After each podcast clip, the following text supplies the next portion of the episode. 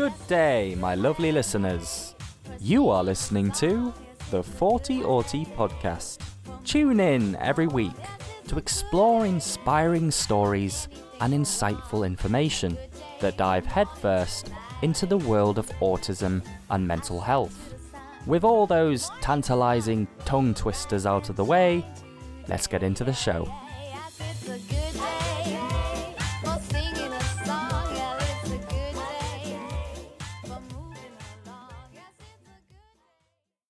Hello, everybody, and welcome back to the 40 Aughty podcast.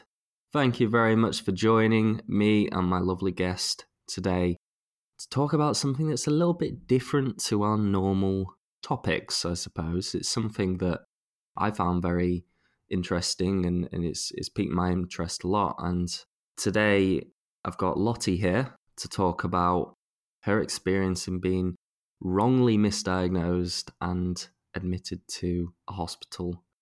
Lottie, how are you doing today? I'm doing good, thank you. Um, I'm very excited to be talking to you. Um, yeah, so you're doing good.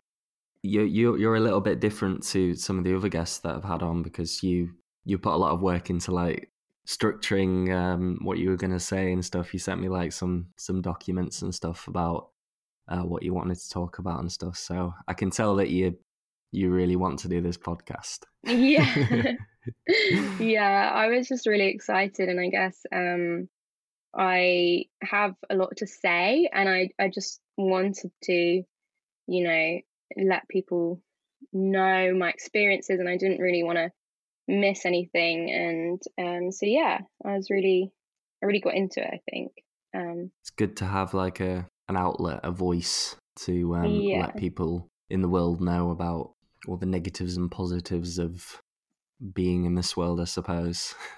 yeah, exactly. I want to be like as honest as I can. That's the most important thing. And yeah, just sort of tell my story, I guess. Would you like to give us a little bit of a introduction into who you are and what you do? Yeah, sure. Um, so I'm Lottie. I love photography. Um, I have done photography for long as I can remember, really. Um, at the moment, that's a bit, it's a bit impossible to do photography. No, of course. yeah. Um, so I'm just sort of in my garden, sort of just taking pictures of my dog, really, which isn't as thrilling as portraits, which is what I like to do, but um, keeps me busy, which is good. Because we are we are currently in the uh, the COVID isolation period. I don't yeah. know whether when when this goes out we will still be in it, but hopefully yeah. not. Hopefully not. Fingers crossed. Yeah, it's it's been it's really crazy time, but um keeping positive and just getting through it, I guess. That's all you can do. And you have a Instagram page that you um share some stuff about autism and Yes. Yeah. Um I mean I started I honestly have not been on I haven't had that account that long. I guess there are a few reasons why I started my Instagram page. I, I mean, I'll go into reasons later, but I just, I just love meeting lots of other people who are autistic too, and just, you know, talking about our experiences and stuff like that. And everyone on Instagram in that community are just so lovely, and I've met so many lovely people, honestly and it's just like an amazing thing to be part of so i'm really grateful for that. And um, what are you well what were you um, working as before um, all of this craziness? Yeah um, so before i was a nanny i did sort of part-time nannying and also on the side i did photography. I did a lot of photography sort of towards the end of last year where i was sort of working with various people, doing lots of cool shoots. Um, but then it's sort of, I don't know, maybe I got a bit anxious and then just sort of, you know, went away from that for a while. But now being in isolation, I've had all this time to think and now I just want to get back to it. So, you know, it's my passion at the end of the day. So I just love it. I really want to get back to it as soon as possible, really. Well, I've um I've had a look at your your photography page and honestly like some of the the photos that you've taken are like top standard, if I can say. Oh, They really are brilliant. oh, thank you so much. I saw on your page initially that you you sort of did photography and stuff, but like, yeah, pretty cool.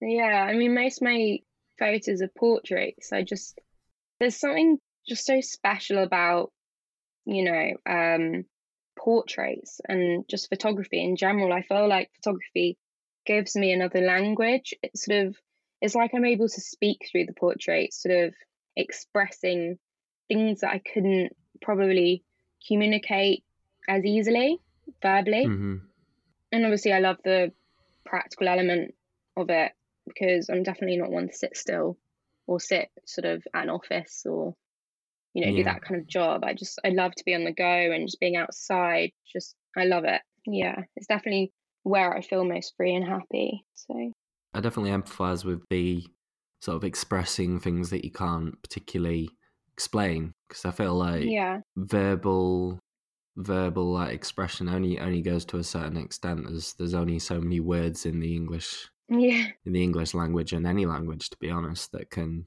sort of describe things. But I feel I feel like like things like photography and art and, and music and stuff, they have sort of that, that quality where you can try try try your best to encapsulate a certain feeling or a or a yeah, um, emotion or an experience and create it into something yeah, that shows other people.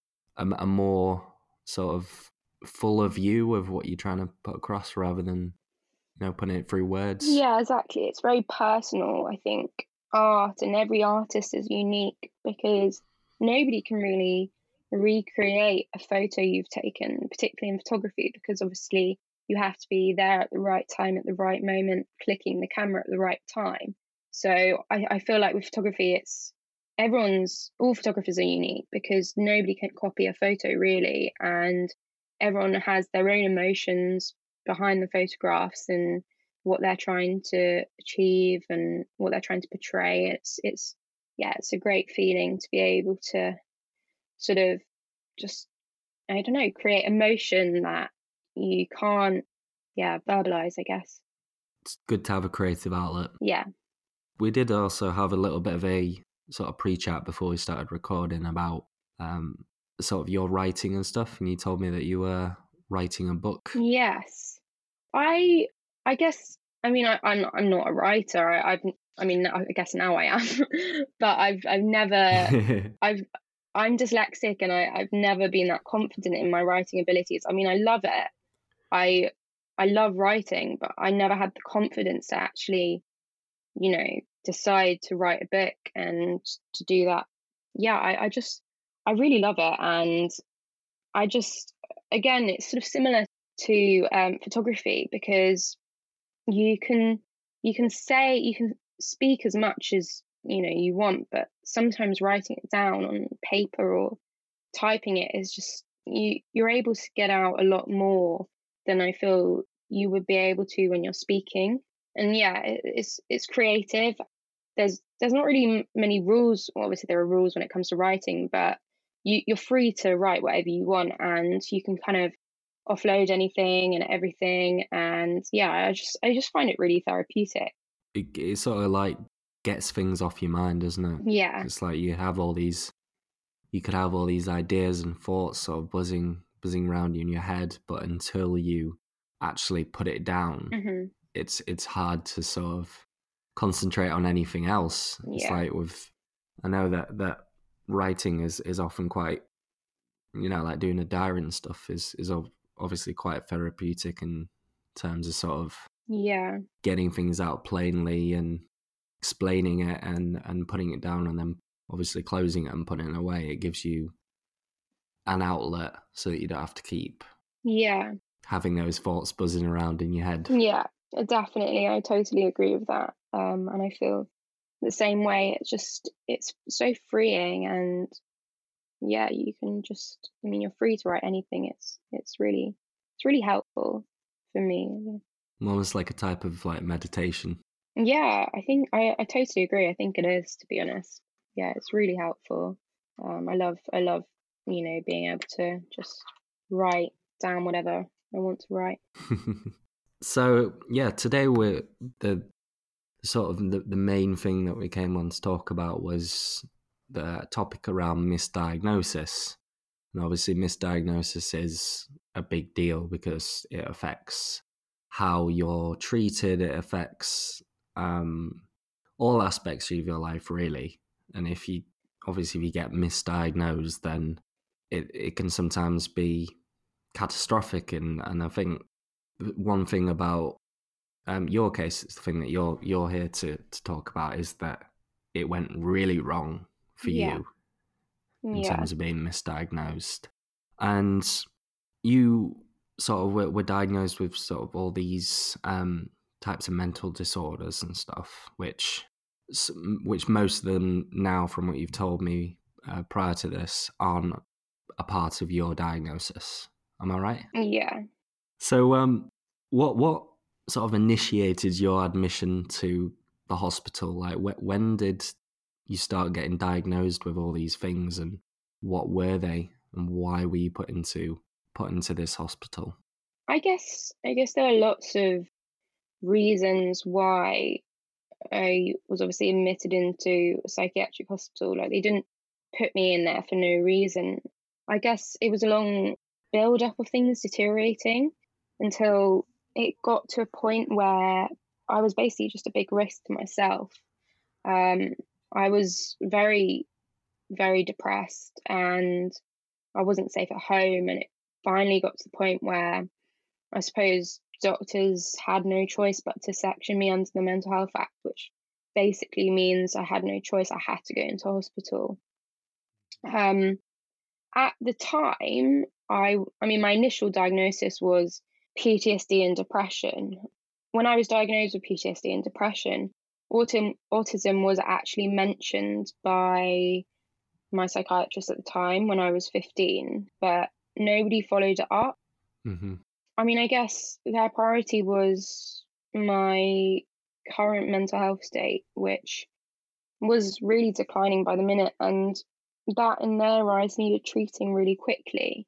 But I suppose before it was mentioned at age 15 i think i think people didn't pick up on it um, as i learned to mask a lot of things i was seen as a very difficult child and people just thought i had behavioral problems um, but i guess they never looked into the root cause i mean i was actually diagnosed with dyslexia at age 11 i suppose that's when people first realized I wasn't just a difficult child. There were, you know, more things going on. So yeah, I mean, I guess that's yeah, that's what happened. so the the reason why you were sort of put into the psychi- psychiatric hospital was because you were sort of harboring a lot of sort of dangerous thoughts towards yourself. Yeah, yeah. That's that's pretty much the reason and I had actually, um, you know, acted on those thoughts when I was just 15 before, you know, I was in the hospital. So, I mean, it, it was, you know, it wasn't a good place and I wasn't in a good place. And they sort of, they had to act, you know, quickly, I guess. Hmm. Well, it's, it's, it's very, it's very strange for me to, to like hear that because I, I was diagnosed with depression and anxiety along with some dissociative disorders when I was about 14 as well. Yeah. And I, I sort of um, went through, well, to, to be honest, I, I sort of d- dip in and out of it. But I, I yeah. went through a lot of cycles of quite severe depression. And since since the age of 14, I harbored a lot of like, you know, like suicidal thoughts and stuff. And mm-hmm. I made a few a very poor attempts on my life.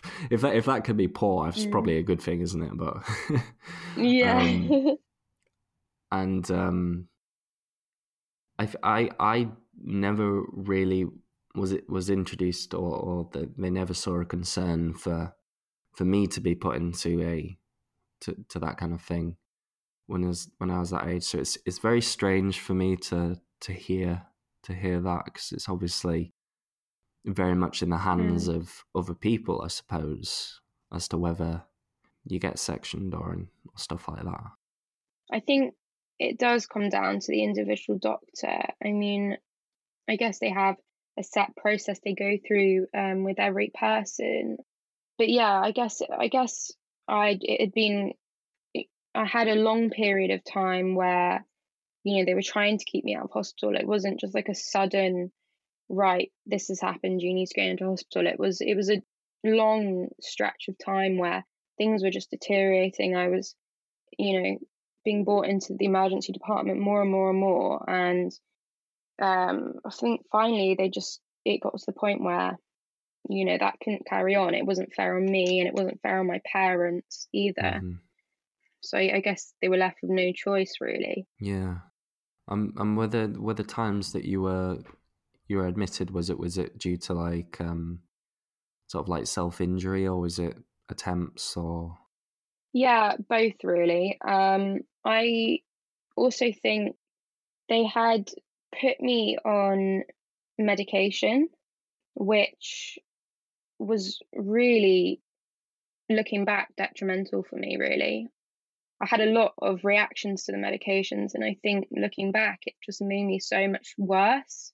Um, and I, I, I do think that contributed as well to my mental state declining and me ending up in hospital. But obviously, there was no sort of evidence mm-hmm. you know that yeah. I, I that was happening that the medication was making me worse and what what types of medications were you, were you put on sort of prior to to it was it oh, antidepressants oh, everything and anything really um, a cocktail it was yeah pretty much it was antidepressants antipsychotics um, mood stabilizers you know tranquilizers Whoa. just honestly I, I mean, I, I was 15 and I was on an probably two antipsychotics, and no, I just don't think any 15 year old should, you know, be put on an antipsychotic really. And what what what was the reasoning? I mean, honestly, I think my, I think looking back, they they thought I had periods of psychosis, but I think really it was just you know meltdowns or shutdowns. I i sort of lost my ability to speak in those episodes and yeah.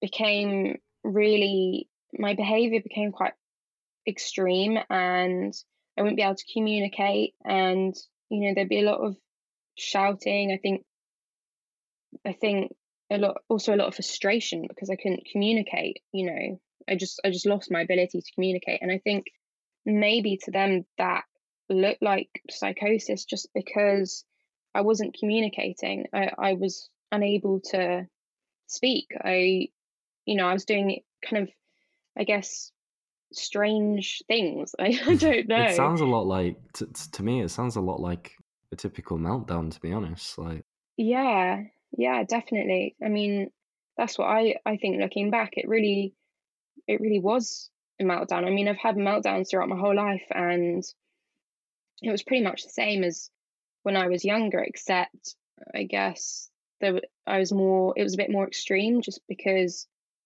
I don't know. I was older. I was you know stronger, and mm-hmm. um, yeah, I, I, think that's what it was. There, there, there's a book that I'm I'm I'm currently reading, which is I think you know what I've I've said I said this in the last last podcast, but I need to sort of it's it's called the Self Illusion by this guy oh, called yeah. Bruce Hood, and he's he sort of goes yeah. in about you know uh, all the aspects of what we consider to be the self and stuff, and he's got a particular um, sort of chapter or two on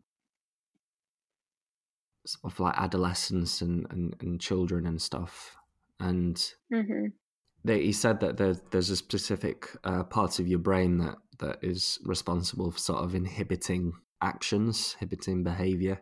Oh yeah. So stopping stopping behaviors, and look, uh, looking back at my life, there is definitely a big difference between meltdowns when I was younger and meltdowns that I have now. Like, yeah, I feel like there was a lot more of that sort of anger, frustration component to my meltdowns when I was younger as opposed to now. Mm-hmm. I can in in terms of like you know the the crossover with like psychotic episodes. It's it it's mind boggling that that nobody sort of understood like or just Yeah, said hey yeah. maybe she's not having a um psychotic episode maybe she's having a meltdown she's autistic. So yeah like i know that that when when you have meltdowns particularly for me there's a lot of sort of self-injuring kind of behavior for me. Because you know you know when you get into when you have like meltdowns it feels like your brain's sort of going around in this massive sort of spiraling thought loop. Hmm Yeah, definitely. every time that you feel like you're calming down your brain sort of goes haywire again and you sometimes Yeah. sometimes you sort of like try to what i do I, I sort of hit myself in the head when that happens so i can sort of see some aspects that that may be considered to be fairly psychotic but it's just it's, crazy like I know, I know. I think that when it gets, you know, written on paper, you know, that I have psychotic episodes or whatever, I think that's on, you know, my records for the rest of my life. So I think it just gets passed on to each psychiatrist that I'm with, and they just sort of, you know, see that and just yeah carry on believing that. I think it's hard to sort of break that that belief. Yeah, I can imagine. But that's that's that's Yeah. crazy. Was it sort of um, a joint decision with your parents to to um, get sectioned, or is it No, more of the no. doctor? Yeah, you you have to. There's quite a long. There's quite a long process that you have to go through um, for them to section you. You have to. Your psychiatrist has to, you know, believe that that's the best option. Then they have to get another psychiatrist who isn't doesn't belong to the hospital or anything, um, who's completely separate to then assess the situation and also agree. And then they have to get a social worker as well, and you know it's it's a big it's a big process to have to go through and you're just sort of you know having to talk to so many people and it's it's very very stressful and you know I, I was sort of you know constantly was trying to fight my case to stay out of hospital but you know always ended up them just Yeah. sectioning me so it was really really horrible Mm, I can imagine. I'm sorry that Yeah. that's happened. That that happened to you. Like it's yeah it's it's hard to hear. I mean, I'm in a better place now, and I've been free of hospital for you know a good few months now, which is actually the longest time I've been free of hospital in the last few years, which is you know amazing. I'm in such a better place, so I'm really really glad that that's the case. Really, never again, never happening again. Yeah. Um. The, ne- next question that I sort of want, wanted to ask you was, what were you uh, diagnosed at that time with, and why do you think that they they didn't realize that you were autistic at the time? So my initial diagnosis was, I think I've mentioned this, but it was PTSD and depression. And they, you know, there was a reason behind the PTSD and there was a reason behind the depression. So I understood that. Um, you know, that that was a fact. I, I did have PTSD and I I was depressed. But as as the years went on, I suppose, um, you know, my diagnosis changed and you know they they diagnosed me with OCD, bipolar affective disorder, borderline personality disorder. I also had an eating disorder. I think I mean the the real you know the correct diagnosis was depression. I, I you know that was you know that was a fact, but as the years went on it just you know it all changed and they started labeling me with all these things that just weren't correct like i would i would relate to them to some extent but it really didn't explain you know my whole life and you know what all the other things that were going on so yeah it was they were yeah they they i really was you know misdiagnosed and autism i mean it was mentioned when i was 15 Um, but yeah, but they didn't follow up. They didn't follow it up, and um, yeah, it was it's frustrating to look back and you know look back on it and just see how misunderstood I was. Um, I mean,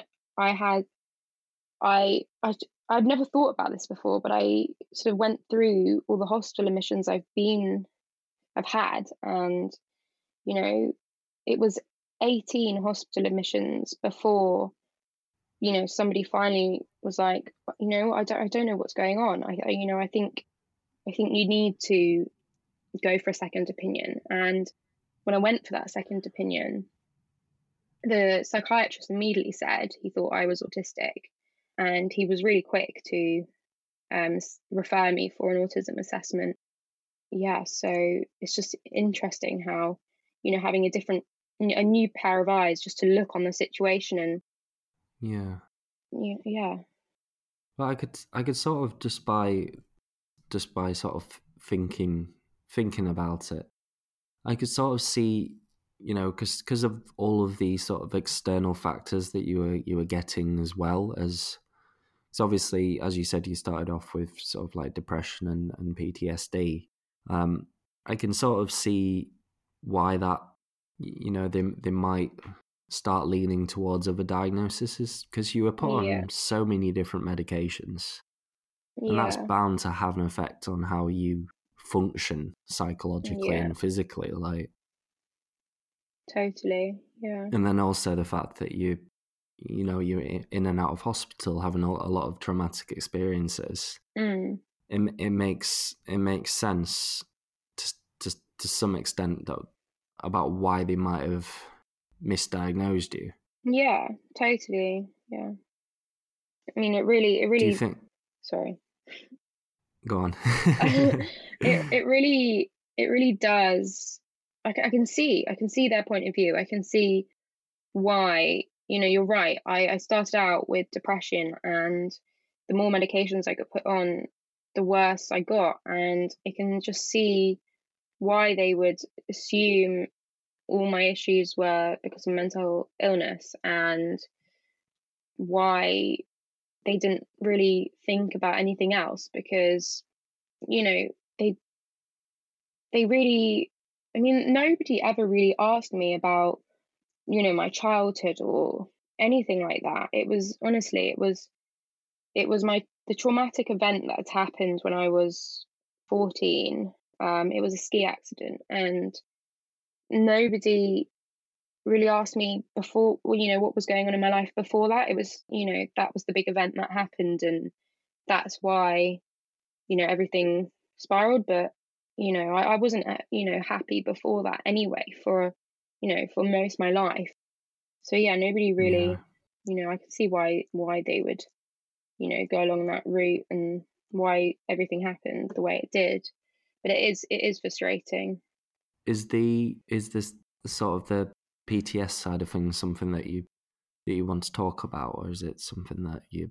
I mean, I mean, I, yeah, I can. Uh, I'm happy to talk about it. I mean, it was a long time ago now, and I'm really, you know, okay with it. Um, but basically, I used to ski race, and I did a lot of training on like dry slopes in in England, and I had quite a big accident one night, and you know, from there on, I it was a long recovery process physically because of the head injury and you know various other things. And um but looking back on it i think to be honest if i'm, if I'm really honest it, it wasn't a very dramatic accident. It was the way my body physically and mentally responded to the accident.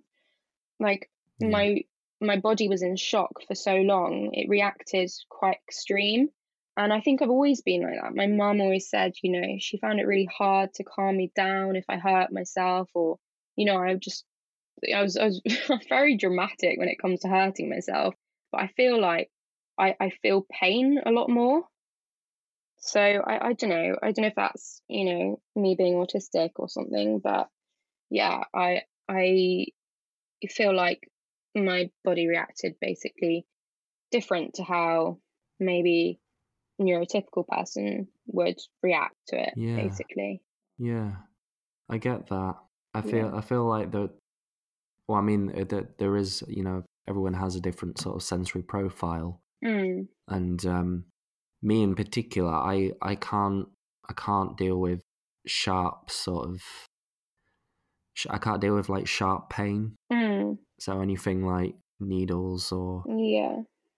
yeah. nettles or anything, and or, or extreme heat, or not not even extreme heat, just like a hot shower or something, can Yeah. be more a lot more painful for me than than what other people would experience. Yeah. But then on the other side, I I have a very high in, insensitivity to sort of like dull pain. Mm, So, because I, I I used to sort of be an athlete and stuff, and I used to fight in a sport called taekwondo, is just oh, yeah. basically like boxing with your legs. Yeah. And I I am ex- extremely insensitive to dull pain, so I can I could take a levering and be all right. But as soon as someone said that I was going to the dentist, I need to get a little needle in Oh, me uh, in my gums. That would Yeah. you know, I'd have to be sort of coaxed into it over the course Yeah. of a few weeks. Mm, So yeah, I, th- I think you know, like sensitivity to, to to pain in autistic people can be different yeah.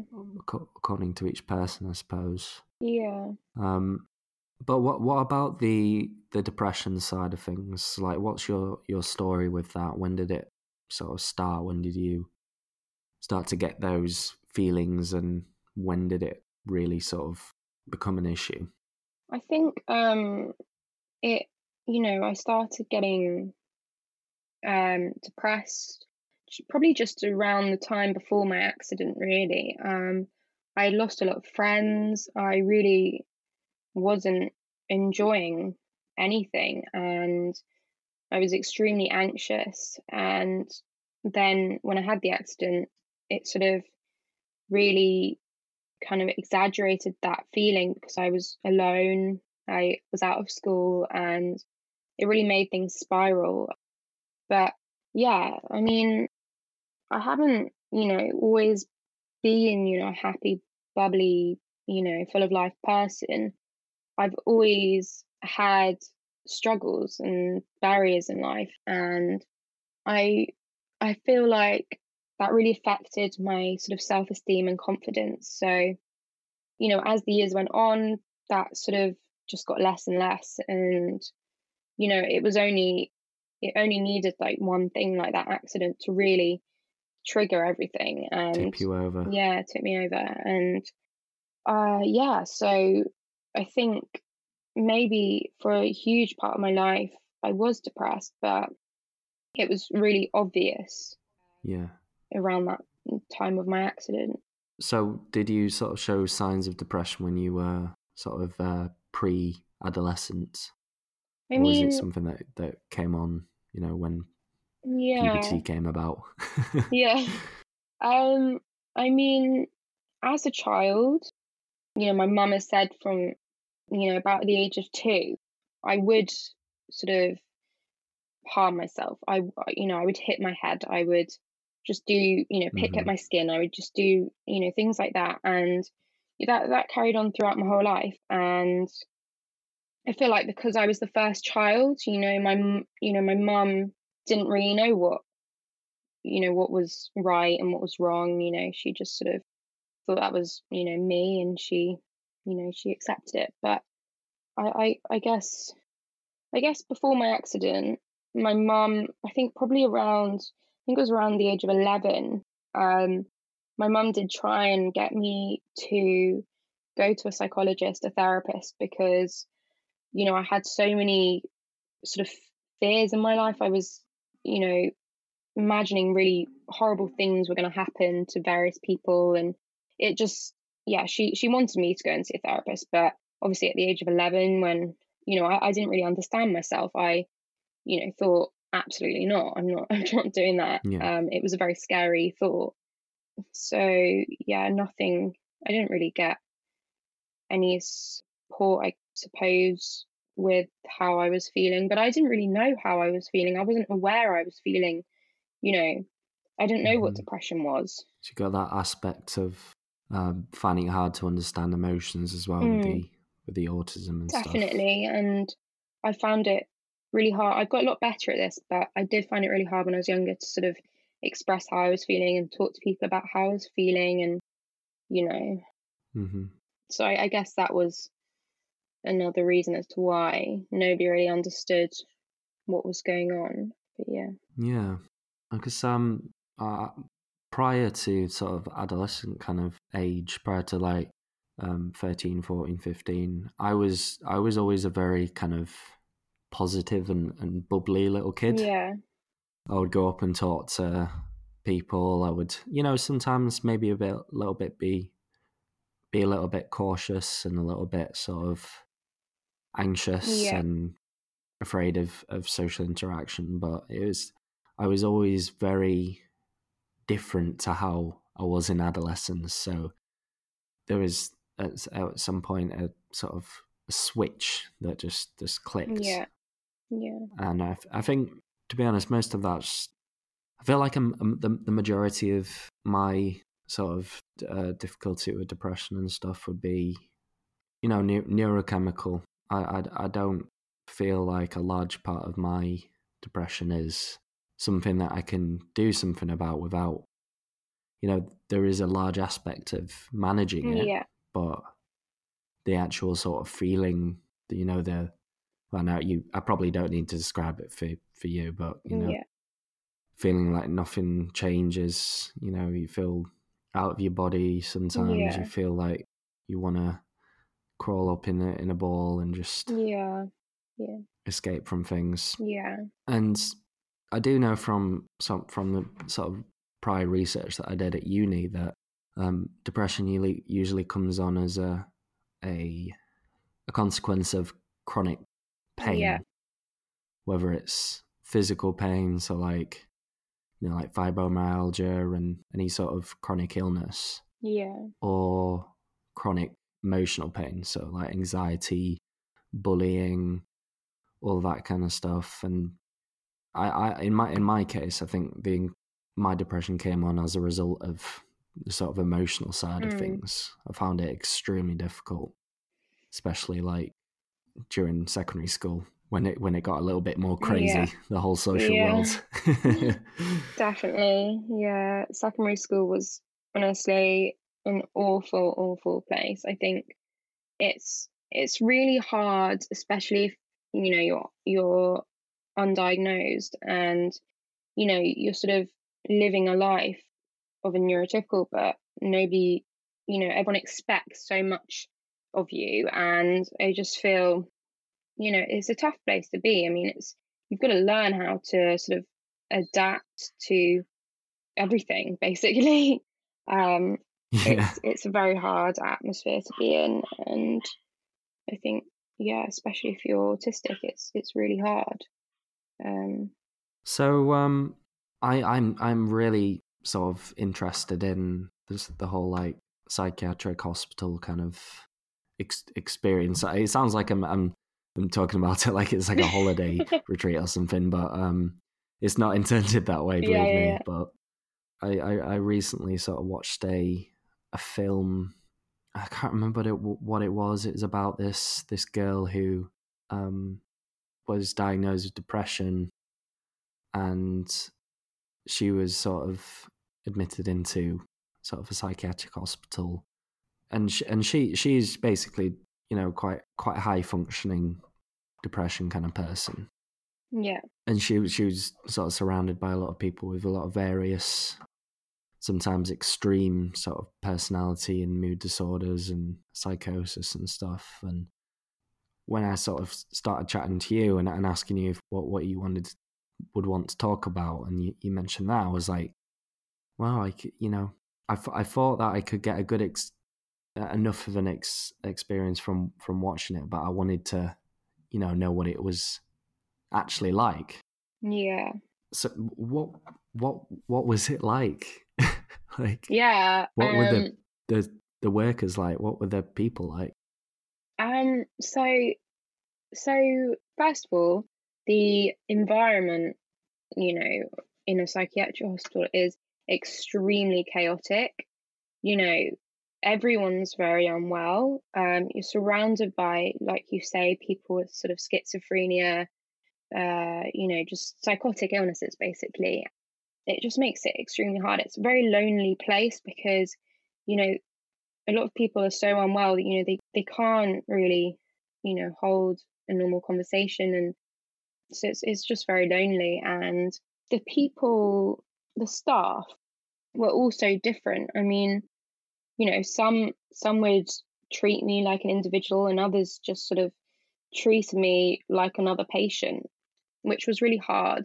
I think a lot of the time, you know, they're very busy and don't have time and but it's just yeah, it's it's um it's really it's a really horrible environment, especially if you know you're autistic and you have maybe sensory difficulties and you know it's it's really hard to adapt you know it's just you're basically being thrown into something which is totally you know totally different tank. to what yeah a shark tank something you've never you know imagined in your life could exist and it does exist and it's scary. It's really really terrifying. It's terrifying environment to be in and and honestly I wouldn't wish it on anyone. It's it's it's horrible. It's really horrible. And um I'm I'm sort of try, trying to sort of envision what it would be like. I mean, being being autistic anyway, I think there's a lot of anxieties around people because obviously we we miss out on some of the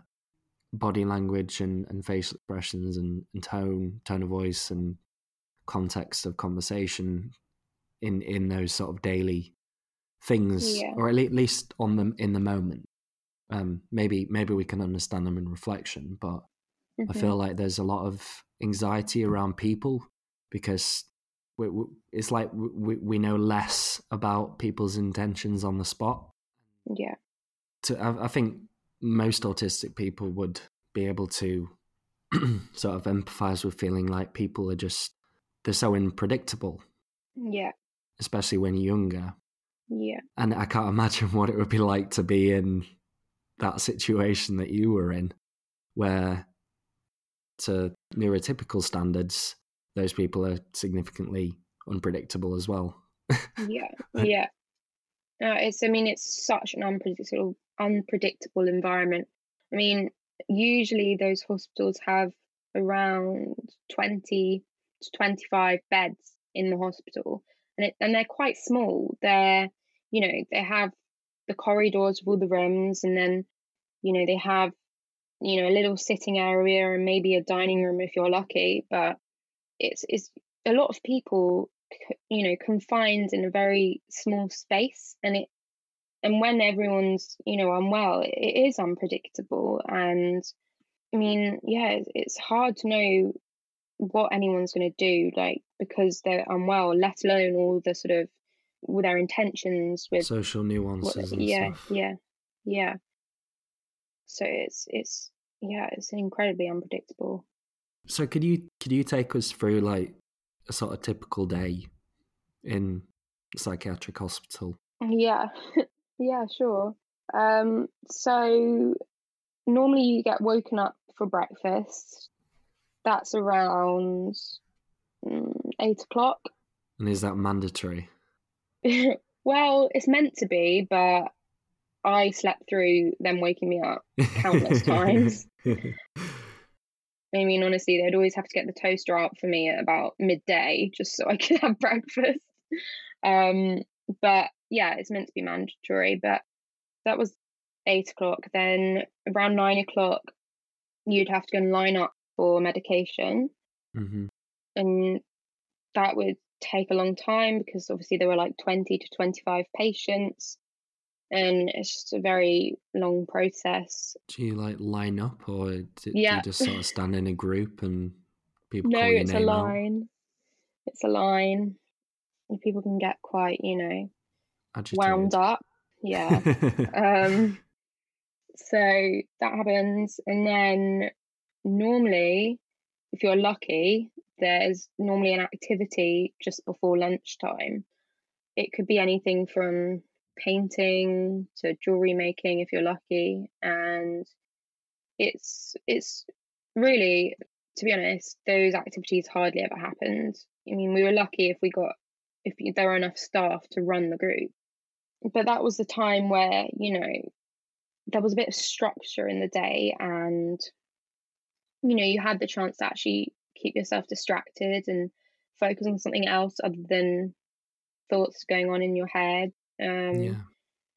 so that i relied on i relied on those groups because it really did keep me going um, but as i say they they hardly ever happened anyway then we'd have lunch about 12 o'clock and we that lasted about an hour and then um then it was just nothing all day.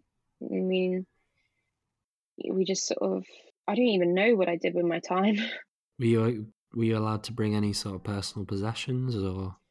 Um so we were. It depended i mean there were a lot of sort of things that you weren't allowed but i i did have a lot of things I brought with me, sort of like colouring books and various other things. Um, but for a huge part of the time, you know, I often wasn't allowed it because of safety concerns, and it was, you know, it was it was hard not being able to have sort of home comforts. But you know, as as you get well again, you know, you're allowed more things, and it it sort of gets a little bit more manageable. But yeah, it's it's really tough having things taken away from you. Can imagine. Did you get mo- yeah. did you get to have like a mobile or? Yeah, so apart from one time where I was in this quite extreme hospital, I was allowed a phone, which honestly was was a lifesaver because I could just speak, you know, speak to my parents, you know, FaceTime them, just like, you know, talk to people and and sort of be out take my mind off that environment. You know, I was allowed a phone. Um, I wasn't allowed out, even on the hospital grounds. They had a little sort of patio area outside, which, you know, we were allowed out into. It was just on, we were on like the second floor in one hospital. Mm-hmm. So it was quite high up and it had quite high walls. So, like, you could hardly see anything, but it was a bit of sunlight at least. Yeah yeah, it was it was tough. It was really really tough. And um, so so what about your your interactions with some of the other people? Did you get did you get along with some people to some extent? Were there any sort of issues? Was there any you know like hiding and trading of medication and yeah there were i guess over the few years that i did make friends with some people. In fact some of the people I met are still friends now, like really good friends, and um, I'm, I feel really lucky for that. But a lot of the time, the majority of the time, there really weren't people to talk to, and as you mentioned, there was um, there was a lot of not so much with the drugs we were being prescribed because you had to sort of take them in front of the nurses, but people did bring various substances and alcohol onto the wards. If they if they had leave they would come back with them. Yeah. Um so that sort of would you know if somebody came in you know with loads of alcohol it would just make the, the ward environment so chaotic. It, you know it was already chaotic but if that happened then it would just just go a bit crazy really but I, you know I did meet some lovely people there um it's very a lot of people are very agitated in mm-hmm. you know in those wards and it's not really a place to sort of make friends i would say. Um, you just sort of want to focus on you know getting better and out of there really. So yeah. Was there anyone who made your stay worse? Um i think the the first thing that comes to mind is um staff members who made it worse as opposed to patients. I think a lot of the patients just sort of keep themselves to themselves, whereas you can come across staff members who, I mean, they, they're trained in mental health, but a lot of them really did not seem to have sort of a genuine, you know, empathy, empathy and understanding, and you know what you should say to a person struggling and what you shouldn't say. So there are a lot of unhelpful comments and people who just, you know, said things that were really not helpful and yeah, so that wasn't very helpful and it would it would kind of make it even harder than it already was having, you know, staff member who staff members you rely on, you know, to talk to, but if you know they say the wrong things and they don't quite understand your situation or say the wrong things, it's just it's just not helpful. I can imagine that.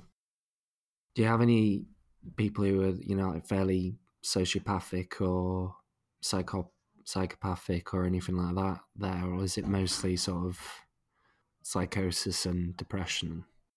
I think, you know, there are specialist hospitals for people who are like really um like really really unwell and you know you know a danger to others and stuff like that. They wouldn't be on the type of ward i was on.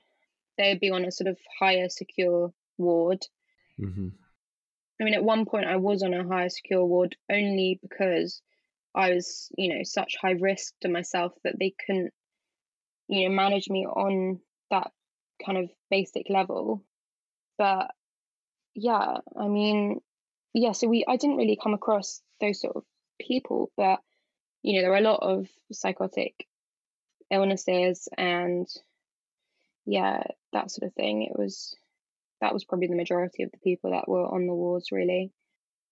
Were there any sort of um, times where you you felt, you know, do because obviously you, you, when you're in psychiatric um, hospital, you are under the care of a certain organisation or mm-hmm medical system. Mm-hmm. Were Were there any times where you felt a bit dehumanized from your experiences? Yeah, yeah, I think so.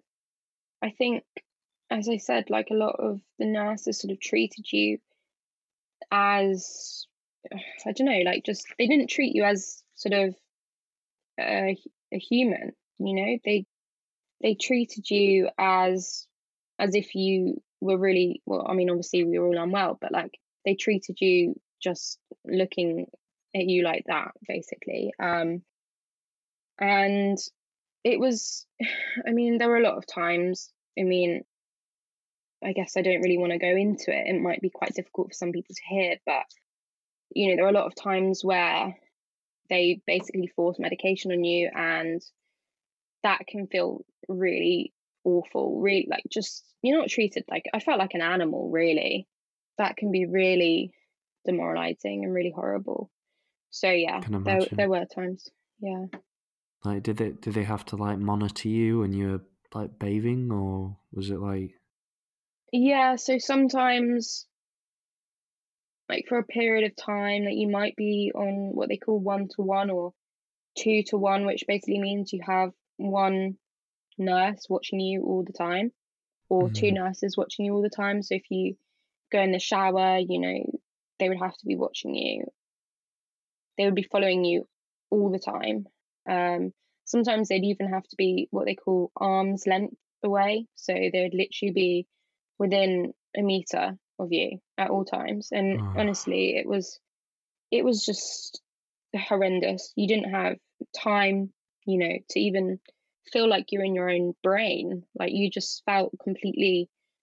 It was just. It was awful, really. Jeez. Really tough.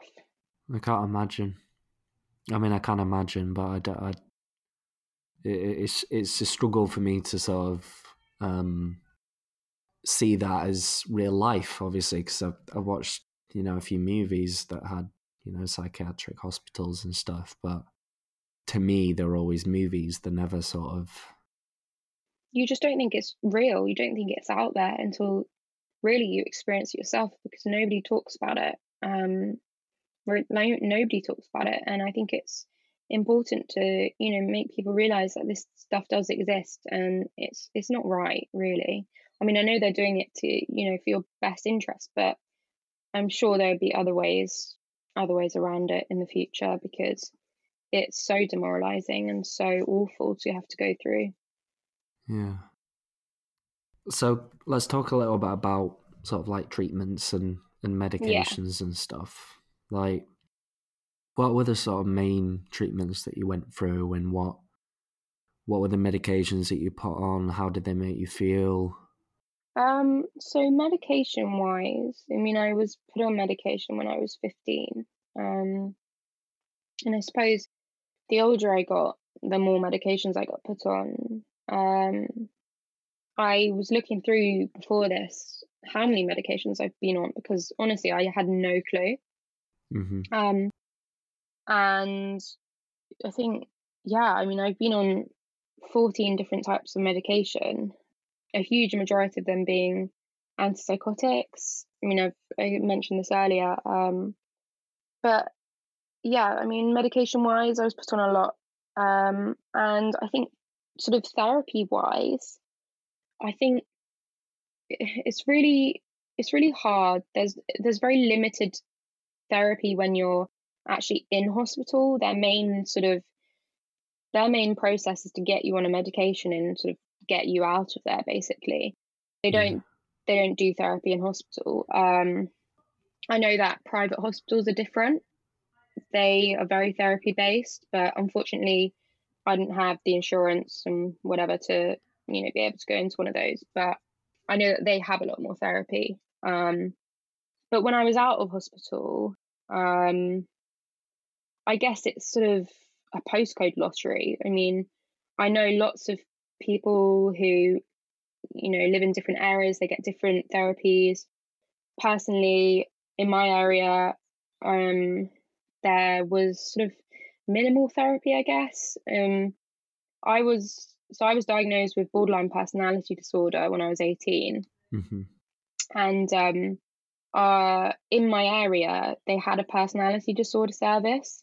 So I was referred from hospital to that service when I was discharged from hospital.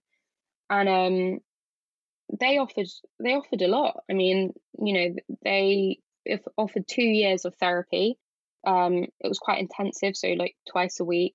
Um, and I was with them a year really. Um, and then they eventually said to me, you know, this isn't this is clearly not helping you. I mean, it honestly didn't benefit me at all. Um, yeah. I honest, I, I really didn't relate to what they were talking about. I mean, I I do believe now that I never had a personality disorder. Um, so again, like that was me being completely misdiagnosed. Um, there are therapies available for people, and I, and I guess it's just it's just luck when it comes down to it. If you're in the right area with the right therapy at the right time. Um, yeah. So yeah, that was my experience with. I mean, I did go through a lot of other therapies, but not really for a long period of time. Yeah, yeah, yeah. Cognitive behavioral. Yeah, yeah. I mean, I still I have a therapist now, and she's she's honestly amazing. Like she's, you know, ongoing. I've been with her four years, and but that's, you know, that was privately because they didn't offer that in the NHS, so we had yeah. no choice basically. If I if I needed that support, you know, I had to. We had to go that way around, you know. Um. Well, in in in terms of like therapy, I know that the that particularly for people with with autism, there is a.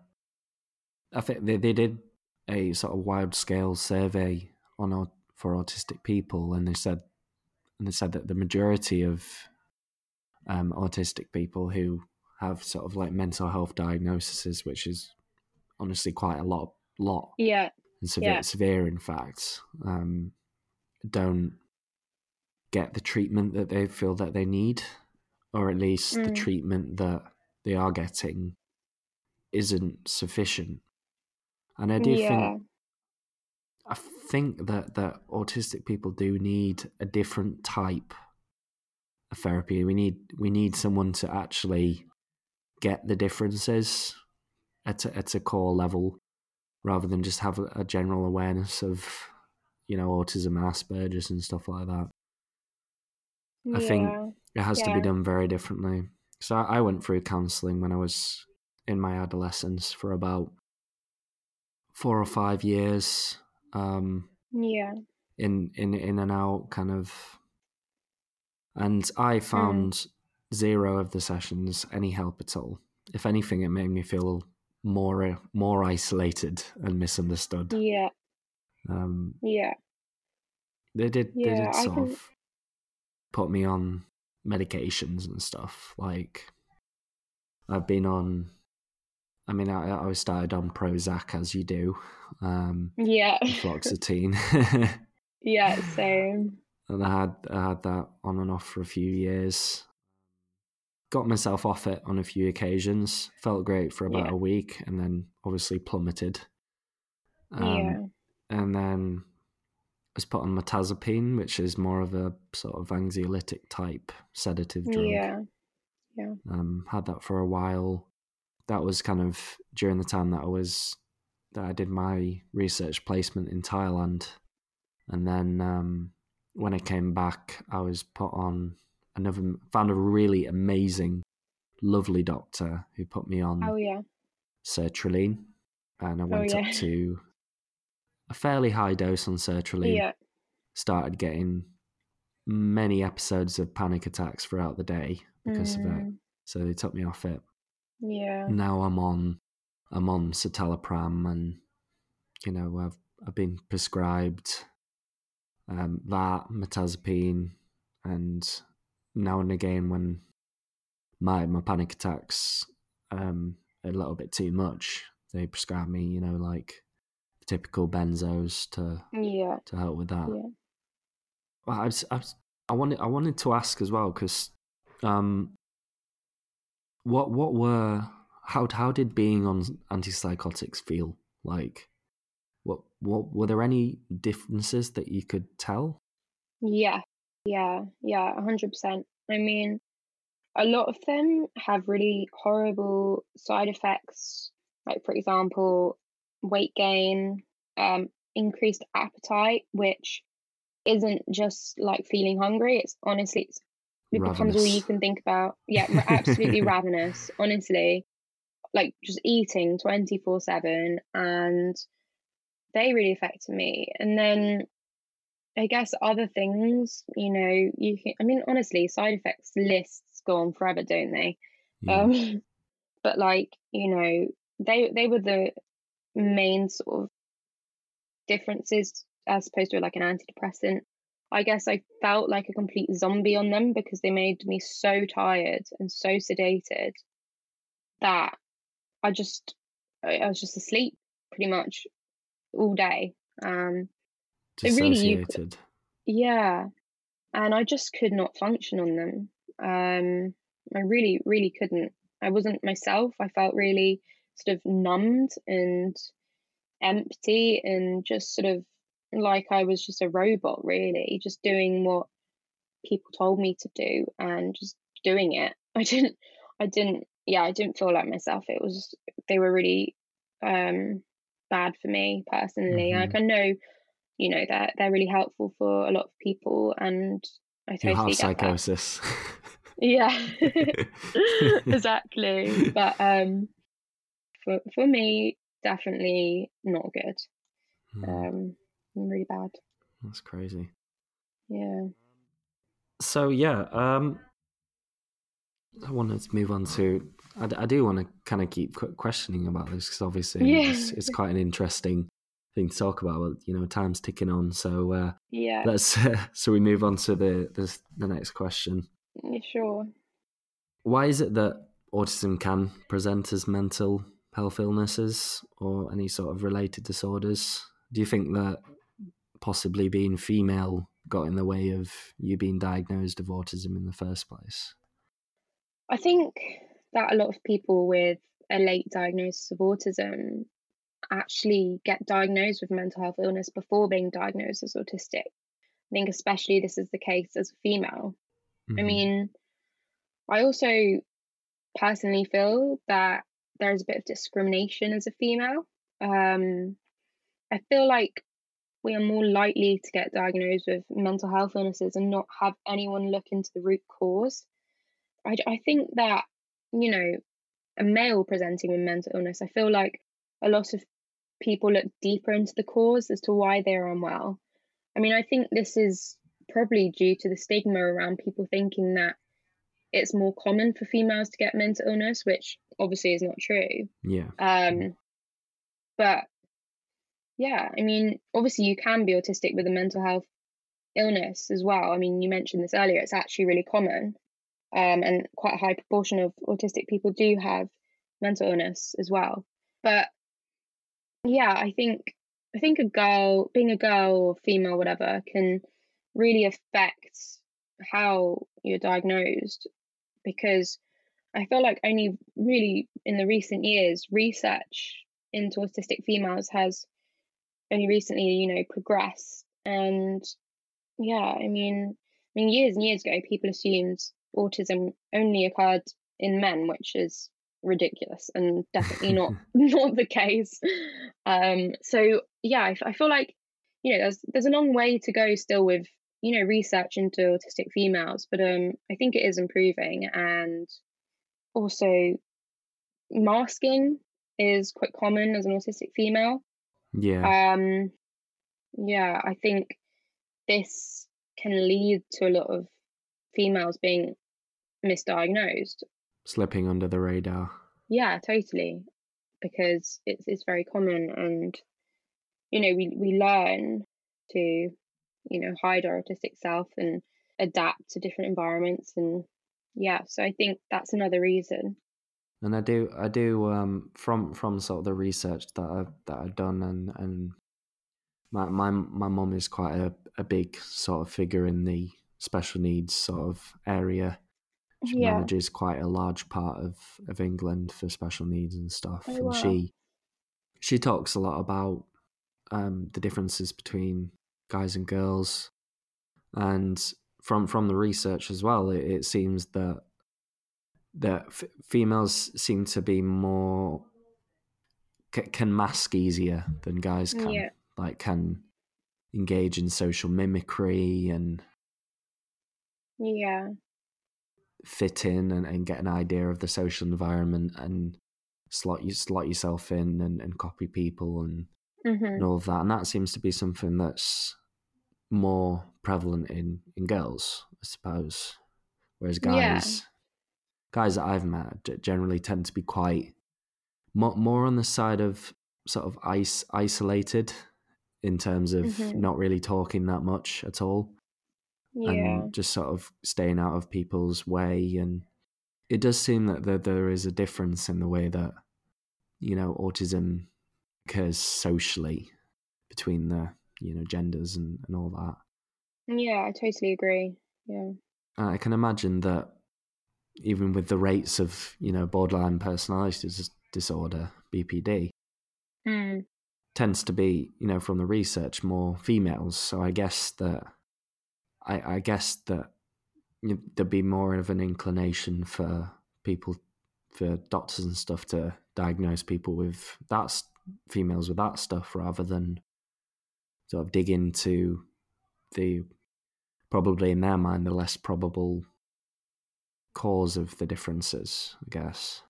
Yeah, hundred percent, definitely. I mean, when I was um in that treatment for borderline personality disorder, there was no men, absolutely nobody. It was just all females.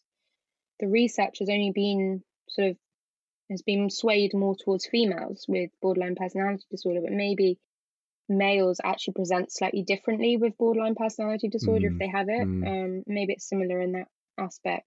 possibly to do with more aggression, more anger management Yeah. kind of side of things. That would make sense. Yeah, yeah. Um, and then you obviously have the sort of social influence on both ma- males and females in different ways, I guess. Mm. But it's it's definitely something to sort of try, try and you know think about and, and study a bit more. It's just that I think we're, we're we are at the sort of cusp of starting to understand the human mind a bit more, and Yeah, it's it's difficult because we know we know a lot of things, but we also we we know how much we don't know as well. yeah, and sometimes that can be quite difficult yeah. to uh, um, work with. Yeah, exactly. But I think we're in a good place at the moment with like research progressing and you know people Definitely, beginning to yeah. understand things more. You know, it's, it's it's a lot better than say ten years ago even. Yeah. Mm-hmm. Yeah, it's um, it's a crazy world that we live in, and yeah, I mean, considering that a lot of sort of psychopath psychotherapy and psychology work is about recognizing outward displays of symptoms rather than physical causes of mm. symptoms. It can there, there's there is always a a grey area of interpretation yeah. or or human error, I guess. Yeah, that kind of definitely. stuff, and it's. Do you think that if people had more of an awareness of autism and Asperger's around the time that you were sort of um, going through all these these traumatic events, do you feel like that would have possibly given you a new avenue if you had known about it to, you know, sort of a common extent and people around you knew about autism and Asperger's a bit more? Especially sort of in in schools, I feel like I think you know school was the sort of the one time that I was sort of with professionals who, you know, maybe knew a bit more than sort of my parents. My parents really didn't know a lot about autism and stuff. I feel like if school had been more aware at the time and sort of picked up on it, then yeah, I mean, it would have helped me a lot. And I mean, I, I can't, I can't, you know, it's it's a hard thing to think about. It's it's hard to think you know, oh, what would my life have been like had I known? Yeah, of course. Yeah. I was autistic, you know, earlier on. Um, but I guess all I can do now is sort of, you know, I'm learning so much more about myself, and I feel like I understand myself so much better. And I guess, you know, it's just as cringe as it is, it's just like a new chapter in my life, you know. So yeah, I feel like it's just moving on from my past, not forgetting it, because, you know, I'm never going to forget it, but. Do you think looking back at those experiences and your journey, um, do, like how how do you process all of that stuff? Like, has has your experience had any negative or I guess maybe positive things? I don't know how they can be positive, but yeah, I th- I think um that looking back on my life and particularly looking back on my journey through being with mental health services and in psychiatric hospitals, there's I've still got a huge amount to process. And I think I honestly have had a lot of trauma from being in those hospitals. And I think, you know, I've I have blocked out a lot of it in my head because I've been so scared to think back to it.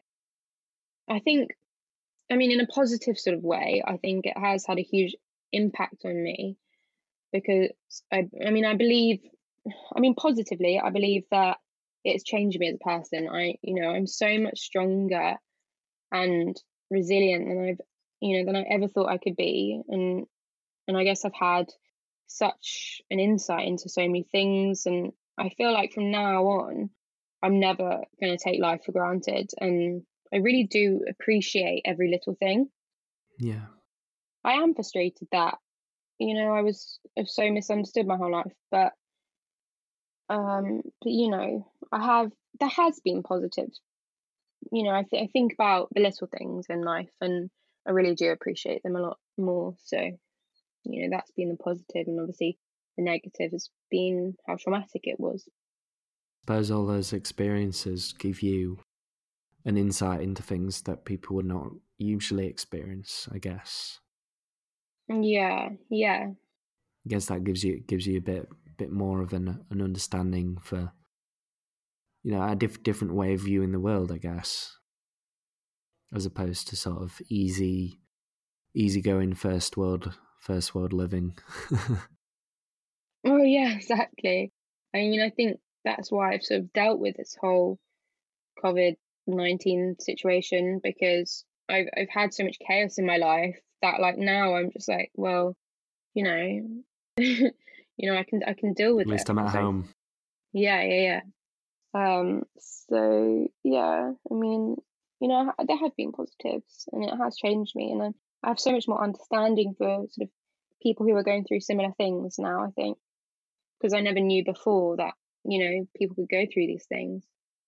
Wow. Well, my my mind is absolutely blown by this this conversation. it's it's like Um, it's it's not not often that you, I that I get to talk to someone who's who's had quite the experiences that that you've had, and it's mm, honestly, it's been.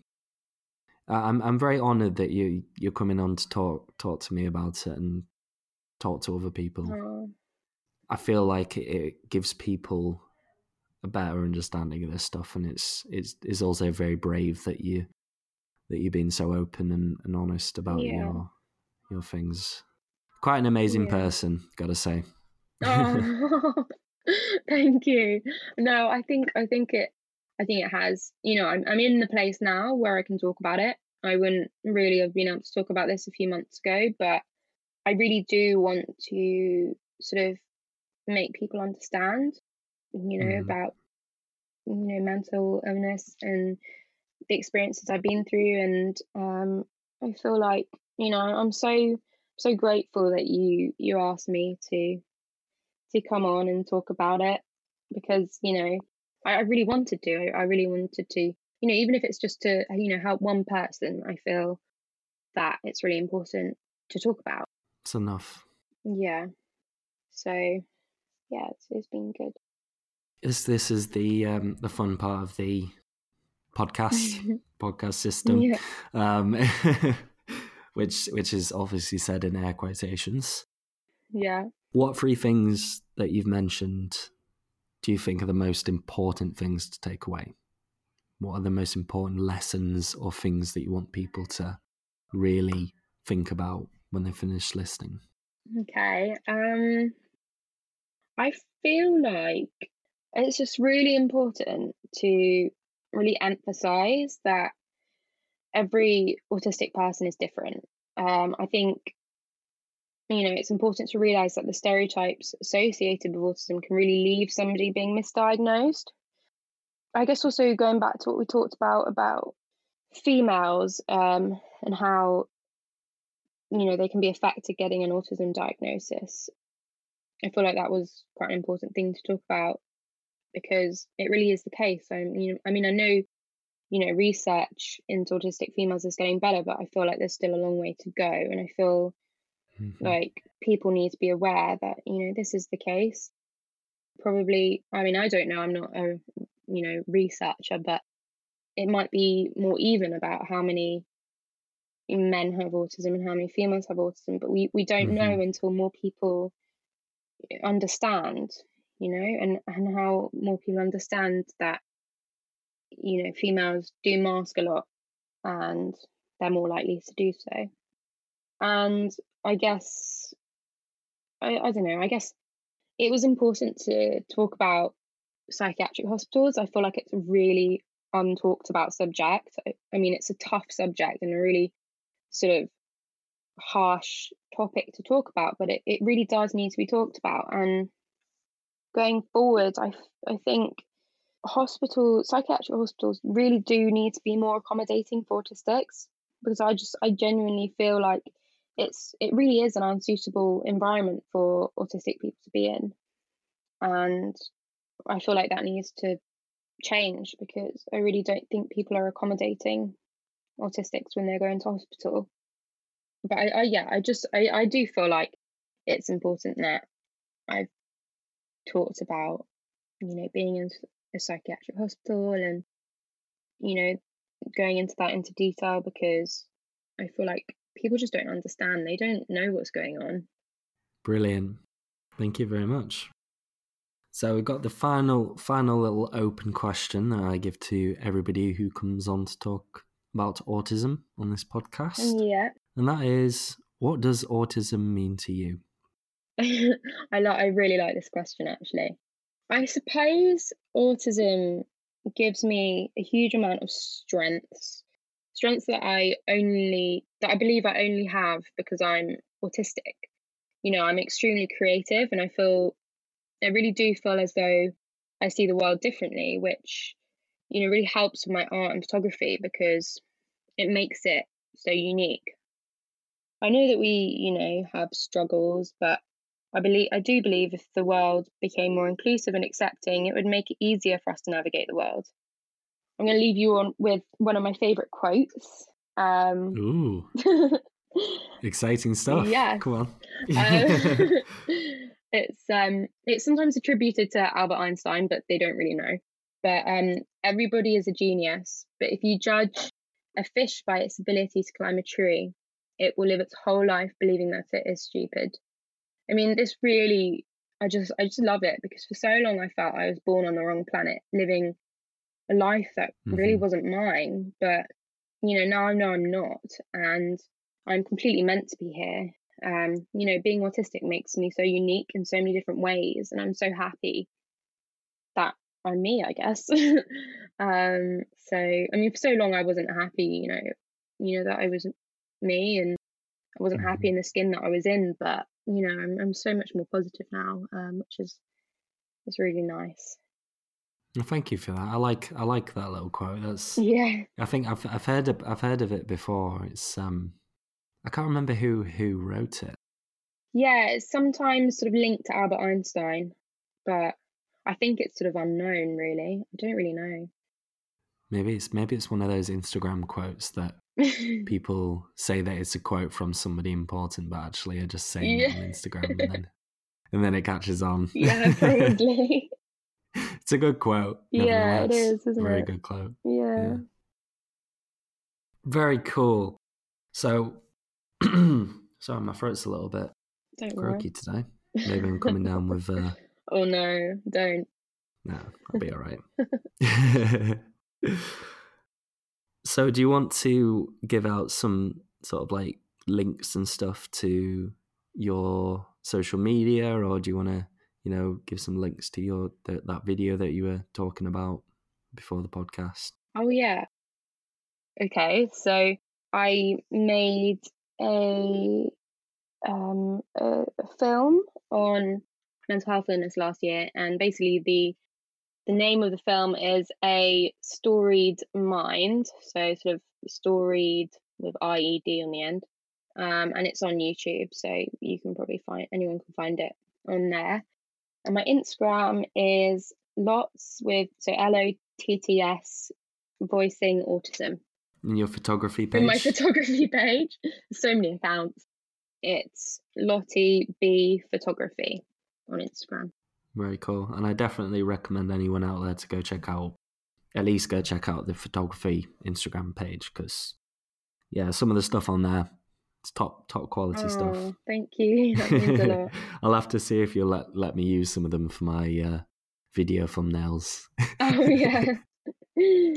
oh obviously the 40OT podcast it's available on spotify apple podcasts and youtube so you can always go um, check the episode out on those. You know maybe sometimes you don't want to be downloading all that data from from youtube. Sometimes maybe just going on spotify and checking out the 40OT podcast would be a good idea. In terms of my sort of links of course the asperger's growth youtube channel uh, mental health and autism videos, all that kind of good stuff. Then you've got my social media accounts at Asperger's Growth, Facebook, Instagram, and Twitter.